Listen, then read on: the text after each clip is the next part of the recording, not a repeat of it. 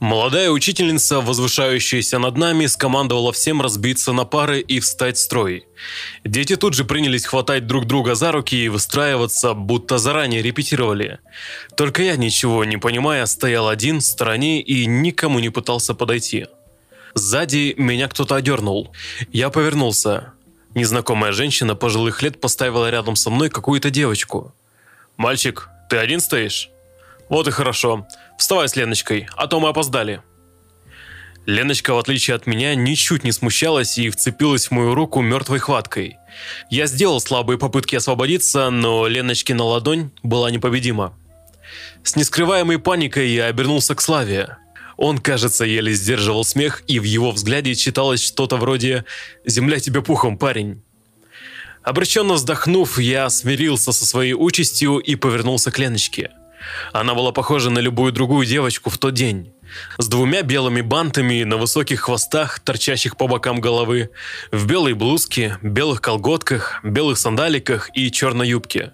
А я был похож на любого другого мальчика. Мы вдруг все стали одинаковыми, и меня это пугало. Но Леночка выглядела счастливой. Она улыбалась широко-широко и смотрела по сторонам. Когда учительница повела нас внутрь школы, Леночка сказала мне с восторгом – вот уже и первый класс, да? Я не понял, вопрос это или что?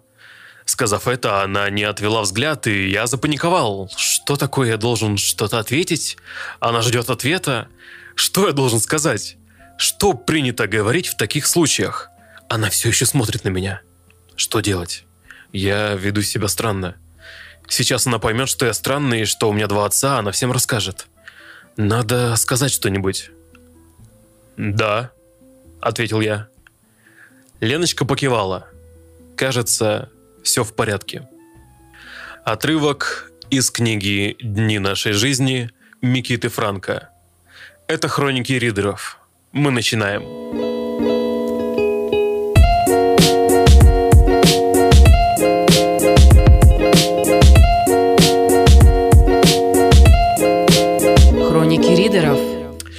Привет слушателям нашего подкаста. Это снова мы, да, мы вернулись. А, мы — это Мария. Всем привет! И также мой соведущий Витя. Это я, да. Здравствуйте. Сегодня мы с Марией решили взять книгу современного писателя а, Микиты Франка. Книга называется «Дни нашей жизни». Ну что ж, Мария, как всегда, тебе слово первое. Вперед! В общем, я буду рассказывать э, на фоне забываний кота, вы уж извините, как бы кот вредный. Итак, Микита Франко — это очень юный писатель. Я не знаю наверняка, сколько ему лет, но думаю, что где-нибудь 18-19. В общем, такое впечатление у меня сложилось. Но явно он младше нас. Точно, да. Э, я читала интервью с ним и узнала, что дни нашей жизни выросли вообще-то из заметок в его блоге. То есть изначально он просто писал это все как посты, как заметки, и его подписчики читали это и предложили, а не объединить ли это все в книгу. И тогда он просто это объединяет, причем он над тем, что там даже хроника повествования не нарушалась. То есть все как было, он все так и закинул. Вот, это очень забавно, я считаю. Но, конечно, когда книга издается, там есть редактура, и на самом деле он рассказывал о том, что разница между сам издатом, который выпускал он, и книгой, которая вышла в издательстве Popcorn Books, они отличаются ну, настолько незначительно, что, в принципе, это все еще одна и та же книга. Вот. А когда он выпускал «Дни нашей жизни» сам, он подписывался не как Микита Франко, а как Микита Анже... Анджело. Микеланджело он подписывался. Микела... Да, вот, Микки Анджело, спасибо, господи. Вот, я просто читала уже как э, Микиту Франко, и у меня не отложилось в памяти, не отложился в памяти его первый псевдоним. Конечно, Микеланджело, что это я. Книга это, конечно, Возможно, нам надо было поговорить о ней раньше, когда была новая гомофобная волна в России. Но мы решили поговорить о ней, когда она чуть-чуть утихнет, и поворошить прошлое, так сказать. Не стали лезть в хайп, так скажем. Хорошо, да. Ну что, Мария, тогда давай перейдем к сюжету.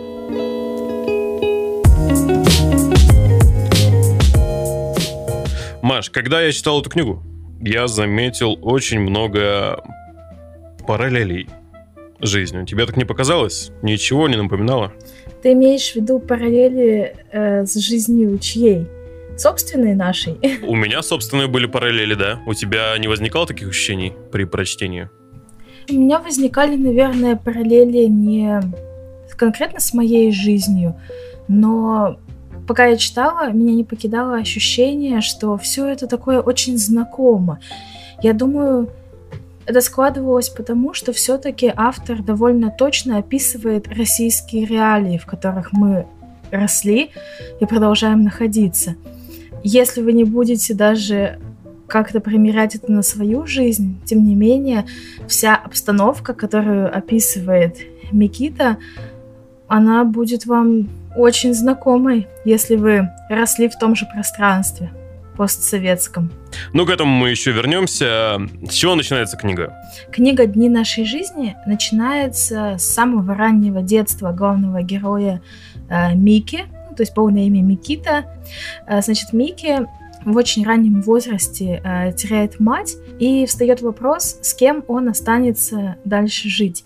Есть два варианта. Есть его старенькая бабушка, и есть вариант э, его дядя, который является младшим братом матери Мики. Вот, и пока протекает болезнь матери, Микки часто остается дома у своего дяди, они прекрасно ладят, и когда это горе в их семье случается, и Микки нужно выбирать, с кем он в итоге хочет жить. То есть, э, в принципе, и дядя согласен на то, что он э, может выбрать бабушку, и бабушка согласна, что он может выбрать дядю. Они дают ему полное право выбора, и он выбирает дядю как человека, с кем он находится в довольно близких отношениях. Все было бы очень прозаично, если бы сразу после переезда в дом дяди Микки не обнаруживает, что дядя там живет не один. И не просто не один, он живет с другим мужчиной. И у маленького мальчика уже возникают какие-то вопросы. Они сначала не касаются того, что как бы, почему мой дядя живет с мужчиной. У него скорее это вопросы, почему мой дядя с кем-то живет. Ведь я, когда к нему приезжал, у него никого не было. А тут есть какой-то человек еще посторонний. И что, мы теперь должны жить втроем? Но я же так не хочу. И начинается вот эта вот жизнь его новая сразу с такого внутреннего домашнего такого конфликта. Но этот конфликт, он никак не связан там с сексуальной ориентацией его дяди. То есть просто Микки не нравится какой-то конкретный человек. И вот это, мне кажется, на самом деле очень показательно в том плане, что вся книга постоянно нам показывает там, вот эту какую-то жизнь вот этих трех людей, которые живут вместе, и какие-то проблемы, с которыми они сталкиваются, ну, такие, то есть настоящие проблемы, с которыми мы также сталкиваемся все. И каждый раз нам показывают, что, ну, не потому что как бы тут у него его воспитали геи. Как бы потому что это вообще ни, никак не играет роль. Это такая же обычная семья со всеми обычными проблемами. И это нам показывает вот просто вот с первых страниц, что тут проблема не в том, кто с кем спит, а в том, что мы все люди. Ну хорошо, Маш, а какая-нибудь отдельная часть, отдельный рассказ тебе понравился больше, чем другие? Или, может быть, несколько рассказов?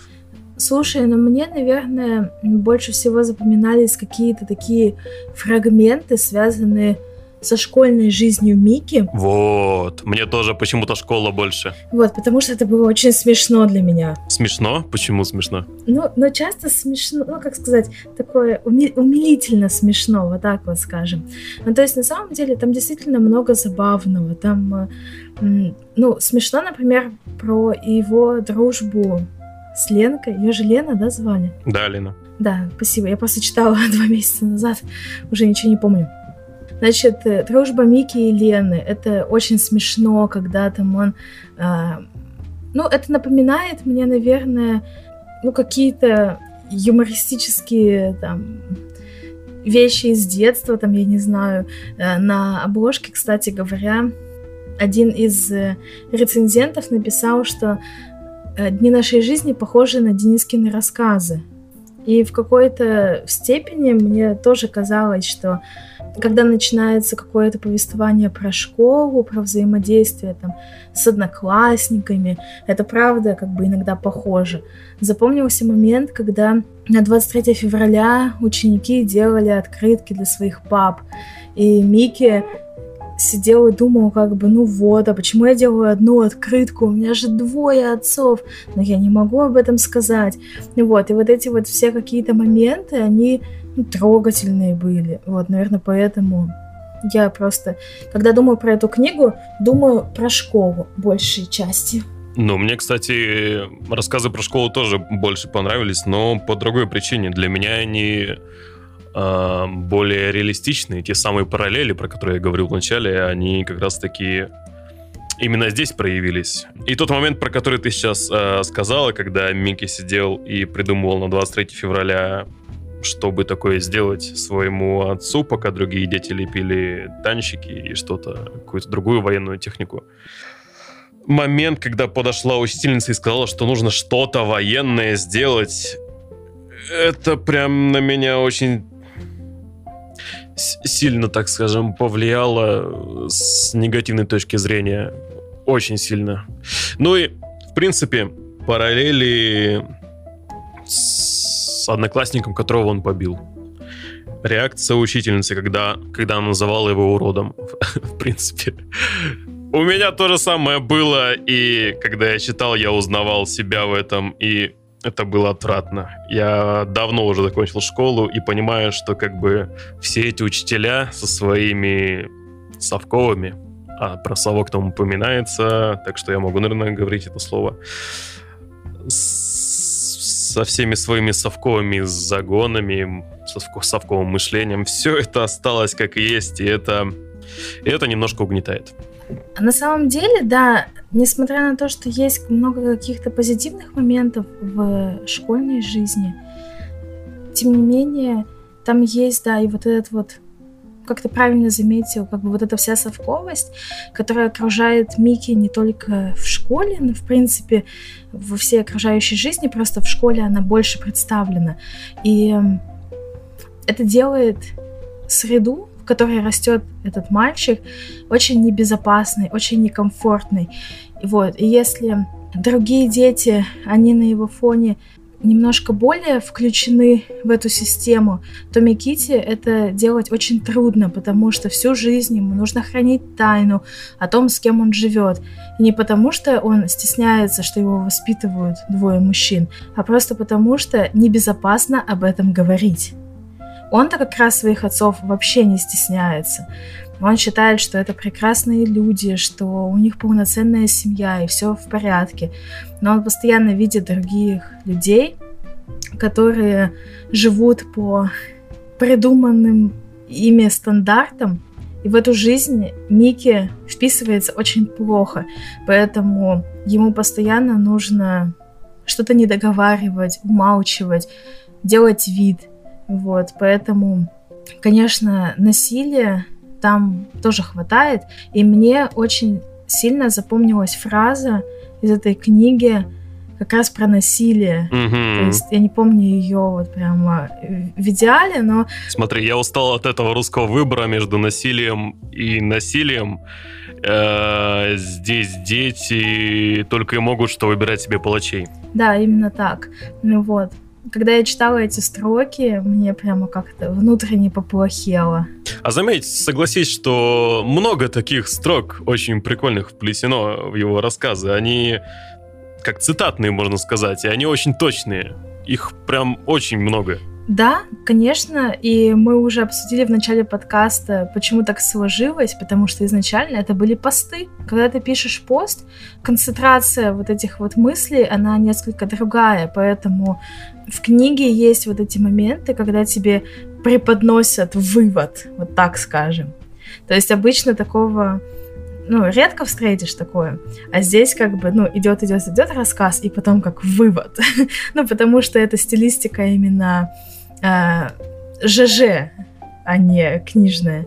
Вот, поэтому ощутимо, ощутимо, конечно, что книга перекочевала из одного формата в другой. Тебе цитаты какие-то еще запомнились оттуда, которые тебе понравились? Ой, ну вот это, мне кажется, вообще затмило все. На самом деле, когда я читала изначально ее, мне многое запоминалось. А потом случилась та самая, та самая неприятная вещь, э, которая именуется роликами за поправки в Конституцию. Вот, и я думаю, что многие видели тот ужасный гомофобный ролик, где Речь идет про усыновление ребенка из детдома э, парой геев. Вот, и эта книга, она пришлась прямо сильно к месту, вот, потому что меня тогда так бомбило с этого ролика, конечно, что у меня все из головы повылетало, и я написала у себя в инсте пост про то, что я вообще думаю про такую грязную пропаганду со стороны государства и расписывала, какая классная книга «Дни нашей жизни», потому что она показывает, что на самом деле может случиться с ребенком, который попадет на воспитание к двум мужчинам. Спойлер, все нормально у него будет.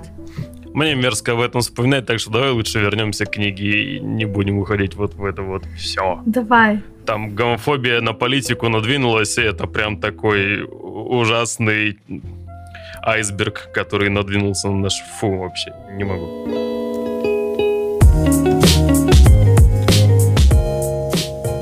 Маш, смотри, несмотря на то, что э, в теме этих роликов э, говорить про, про ЛГБТ я не хочу мерзко, но про эту тему давай поговорим в контексте этой книги.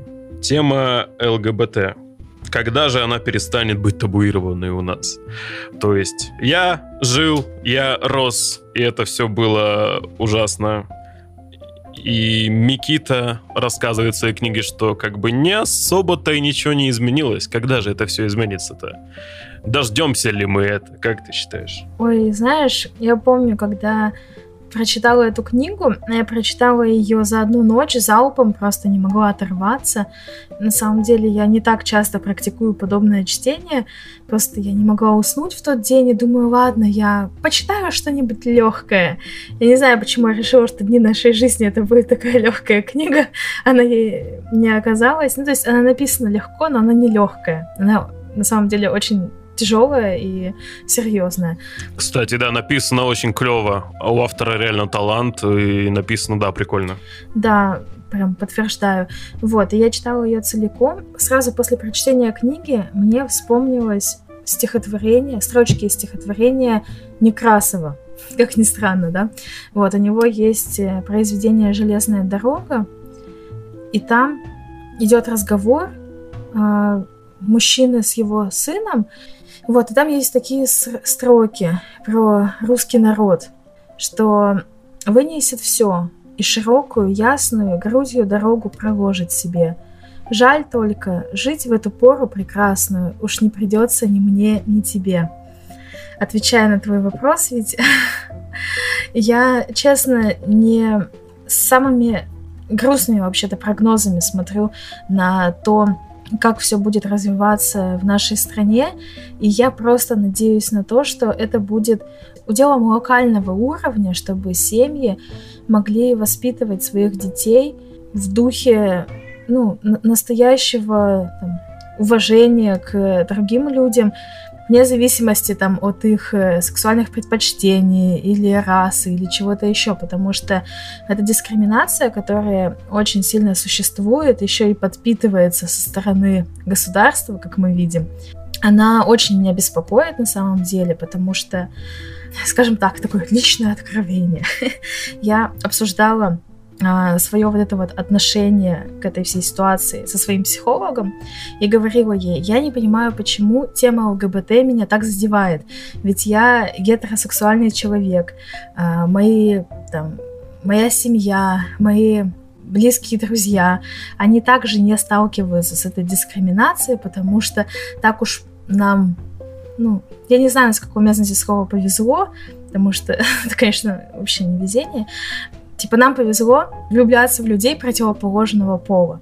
Вот, потому что, ну, все-таки ориентацию не выбирают, это заложено в человеке. Когда я обсуждала с психологом, я говорила, я не понимаю, почему меня это так задевает. Как бы вроде же меня это не касается. И мне на это ответили, что меня не может это не задевать, потому что я человек, для которого свобода быть собой — наивысшая ценность. И когда эту свободу отбирают у других людей, мне за них обидно, тяжело и тошно в целом. Поэтому я думаю, что здесь, наверное, нужно надеяться на, на людей, которые будут воспринимать это адекватно, сознательно, и которые не будут э, пичкать своих детей какими-то гомофобными предрассудками, потому что вот даже когда я написала в своем инстаграме пост про эту книгу и вообще про ЛГБТ, я тоже там получила кое-какие комментарии на этот счет. вот. А мне казалось, что у меня очень, очень толерантные подписчики. Да, конечно, если у тебя в Инстаграме такое происходит, то, конечно, прогнозы неутешительные. Жаль. Конечно, очень жаль, и с учетом того, что я сейчас живу все-таки в Москве, где уровень толерантности гораздо выше, и все равно здесь это такая же проблема. Что-то мне грустненько стало от этого всего еще больше. Мне тоже грустно. И мне кажется, что такие книги, как «Дни нашей жизни», ценны тем, что они действительно могут, ну, как-то чуть-чуть повернуть человека в своем отношении к этому всему. Потому что я просто надеюсь, что действительно эта книга, она покажет хотя бы какой-то части людей, что однополые семьи точно такие же семьи. Да ничем они не отличаются. Вот вообще ничем. Просто если бы мы э, взяли родителей Мики и поменяли бы двух мужчин на мужчину и женщину, не изменилось бы ничего. Ну да, те же самые проблемы, те же самые э, истории, просто люди были бы немного другими, но особо ничего бы не изменилось, да? Я считаю, что ничего бы не изменилось. Я просто надеюсь, что вот эта мысль, которую автор пытается донести до читателя в этой книге, о том, что родиться в однополой семье это тяжело только потому, что общество не готово это принимать, а не потому, что внутри семьи что-то не так. И мне кажется, когда до людей будет это доходить, может быть, что-то изменится в лучшую сторону. И, кстати, мне кажется, что в отношении к э, меньшинствам сексуальным э, часто большую роль играет массовая культура. Ну, я надеюсь на это.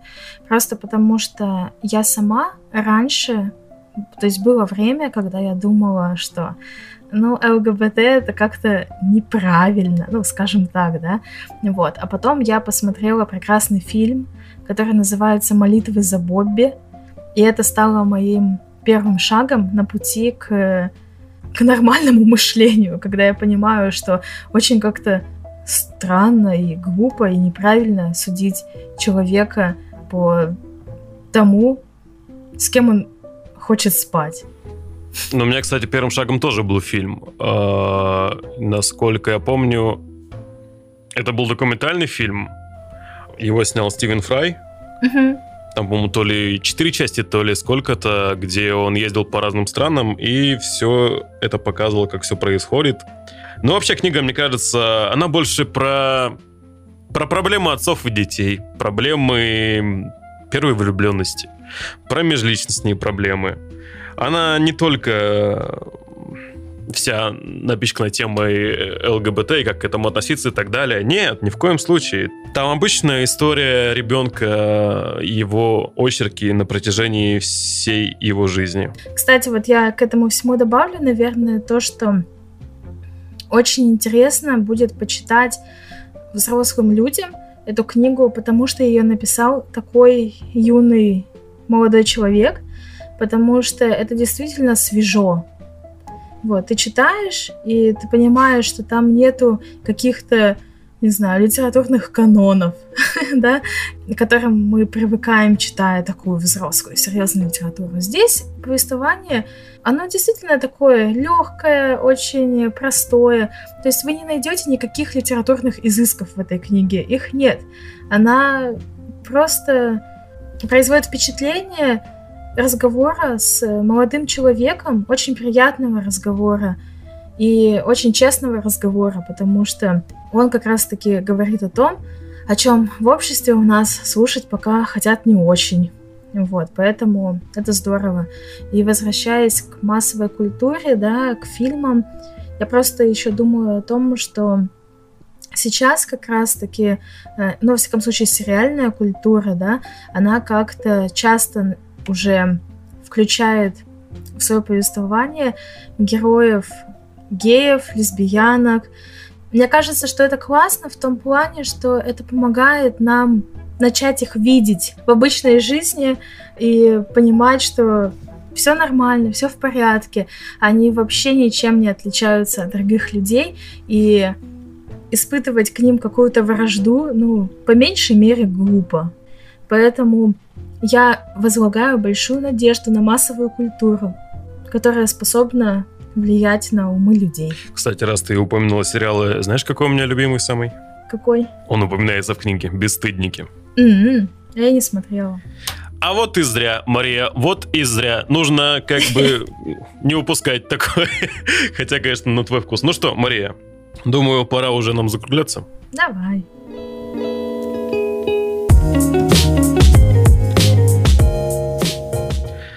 Давай подведем какие-то общие итоги в конце. Хотя, в принципе, мы их уже на протяжении всего подкаста подводим. И перейдем э, к прощанию со зрителями, со слушателями, так скажем. Да, значит, дни нашей жизни — это очень небольшая, но определенно заслуживающая внимания история мальчика — который рос с двумя папами. Это история, которая охватывает период от его самого раннего детства до уже становления как личности. И местами она забавная, очень часто она грустная, но всегда она очень искренняя и, наверное, этими подкупает. Поэтому я очень рада, что у нас начинают появляться такие книги, причем она не переведенная. Она написана на русском языке, она освещает российские реалии, и от этого становится еще ближе. Ну что ж, друзья, Мария, ты упомянула это слово, но я все-таки еще раз про него скажу. Буквально одно слово. Искренне. Очень искренне. И этой искренностью пропитана вся книга, от чего читать ее наиболее приятно. А есть цитатки, которые я так обожаю, которые реально очень мудрые, которые дают тебе почву для обсуждения либо с самим собой, либо с кем-то. Написано очень легко, по крайней мере, из всех книг, которые мы обсуждали в рамках нашего подкаста, это одна из самых легких книг, которую мне довелось читать. Ну что ж, нам уже пора прощаться. Мария, что будет в следующем подкасте? Какая книга? Ты уже выбрала, нет? А, да, мы договорились, что мы будем читать нон-фикшн. О, да. Как одну из книг месяца. О, да. Поэтому будем, будем читать новенькую книжку, которая вот только-только вышла. Опять издательство «Индивидуум». Привет, мы вас очень любим, как видите. Так. Ну, я не специально так выбираю, так выходит. Но это лишний раз доказывает, что «Индивидуум» издает классные книжки. А, мы будем читать книгу э, «Любовь по алгоритму» она называется. Это книжка про Тиндер. Да, мы расскажем подробнее, что это такое, если кто не знает. В общем, это книжка полное ее название «Любовь по алгоритму», как Тиндер диктует нам, с кем спать. Э, ее написала французская журналистка Жюдит Дюпортей. Ладно, Витя, у тебя еще будет целый выпуск. Ну а кому, как не француженке, об этом написать? Ну да. Мне просто вспомнилось, как одна девушка мне рассказывала, что хочет написать книгу про Тиндер и назвать ее Тиндер Сюрприз. Да, вот как бы. Так что, может быть, выпустит. Ждем, ждем, ждем. Ну что ж. Тут даже название уже про спойлеры. А почему бы и не? А что такого? Авторские права защищены, а вот не знаю. Извините, пожалуйста. Вот я такой гад. Извините, да. Ну что ж, вот на этой ноте пора прощаться, Мария, да? Пора. Встретимся не знаю, когда. Мы говорили, что будем выпускать раз в две недели, но из-за разных обстоятельств у нас все как-то не складывается оно. Постараемся, чем раньше, тем лучше. Но как оно пойдет, так оно пойдет. Извините, пожалуйста. Но сразу скажу, виной этому коронавирус, конечно же, ну а еще всякие вступительные экзамены. У нас уважительные причины. Друзья, на этом все. Надеюсь, встретимся скоро. До новых встреч. Пока. Читайте хорошие книги.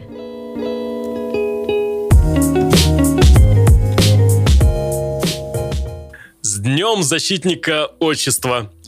Сказал я Славе, вручая ему этот шедевр после уроков. Я так и сказал «Отчество». Думал, речь в этом празднике идет именно о нем.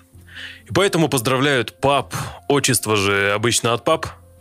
«Спасибо», — вежливо ответил Слава. По дороге домой я спросил, почему мы раньше никогда не отмечали этот день. Потому что это праздник военных. Среди нас таких нет. Значит, ты не служил? Нет. И папа не служил? Нет. А как же ваши ноги? Не понял я. Что? Ну, папа Игоря и Кирилла отрезал себе ноги поездом, чтобы не служить. Объяснил я будничным тоном. На самом деле мир казался мне уже таким странным, что я правда ничему не удивлялся. А Слава, кажется, удивился. «Есть более простые способы этого избежать», — сказал он. И, хитро улыбнувшись, заговорщицки проговорил. «Для этого надо просто тусоваться с врачами». Я улыбнулся в ответ. «Раз Лев мой папа, значит, я тоже с ним тусуюсь, и мне не придется отрезать себе ногу». Третьим мучительным праздником стало 8 марта. Про женский день я и раньше знал. В этот день было принято поздравлять бабушку. Но в школе по этому случаю были свои правила. Одно хорошо. На 8 марта не принято отрезать себе конечности. На этом плюсы заканчиваются. Сейчас, с высоты своего возраста, я понимаю, что Инна Константиновна устроила тогда просто чудовищную вещь. Но, будучи маленьким, я просто ничего не понимал и чувствовал себя гадко. Вообще фразой «я не понимаю, что происходит» можно емко описать всю мою жизнь в роли первоклассника. За несколько дней до праздника учительница выстроила мальчиков у доски. Девочки сидели за партами перед нами. И мы по очереди должны были назвать имя девочки, которой хотим сделать подарок и с которой будем учить парный танец на какой-то праздник для мам. Удивляюсь, как она не додумалась заставить нас сначала похитить девочку для этих целей – Девочек, конечно, никто не спрашивал. Каждая из них боялась, что ее выберет Антон. Мальчики называли имена друг за другом, так как стояли в шеренге. Я стоял предпоследним. Честно говоря, мне тоже было страшно, что Лену выберет Антон. Не знаю, за кого больше я боялся. С одной стороны, Лена бы очень расстроилась. С другой стороны, она бы его убила. Но Антон выбрал Алю, тут же закрывшую лицо руками, а Лену не выбирал никто. Когда дошла очередь до меня, оставались только Лена и кудрявая Таня с брекетами на зубах. Я с надеждой посмотрел на учительницу и сказал, «У меня нет мамы. Можно я не буду участвовать?» «У тебя есть бабушка», — ответила Инна Константиновна. «Она придет и тоже захочет посмотреть на твое выступление». «Я попрошу ее не приходить». Тогда она прикрикнула на меня, чтобы я не тянул время, не болтал глупости, а выбирал — я выбрал Таню. Если бы я выбрал Лену, нас бы опять называли женихом и невестой, а это ее расстраивает. Но Лена странная. Когда нас отпустили, она ударила меня своим пеналом. Она всех мальчиков била этим пеналом, но мне тогда впервые досталось. «Ты чего?» – не понял я. «Почему ты меня не выбрал?» – возмущалась она. «Из-за тебя мне придется танцевать с Борей, а у него изо рта воняет». «Я думал, ты не хочешь, чтобы я тебя выбирал». Почти зарычав, она крикнула на меня. «Капец ты тупой!» От восьмимартовского позора меня спас только случай. Я простыл, слег с температурой под 40, и мне не пришлось ни с кем танцевать. Наверное, Таня в итоге танцевала с Борей, потому что Лена отказалась в этот день идти в школу. Она дулась еще неделю, даже не хотела меня навещать. Все-таки она странная. Но самое страшное, праздничное испытание, было еще впереди. Мой собственный день рождения.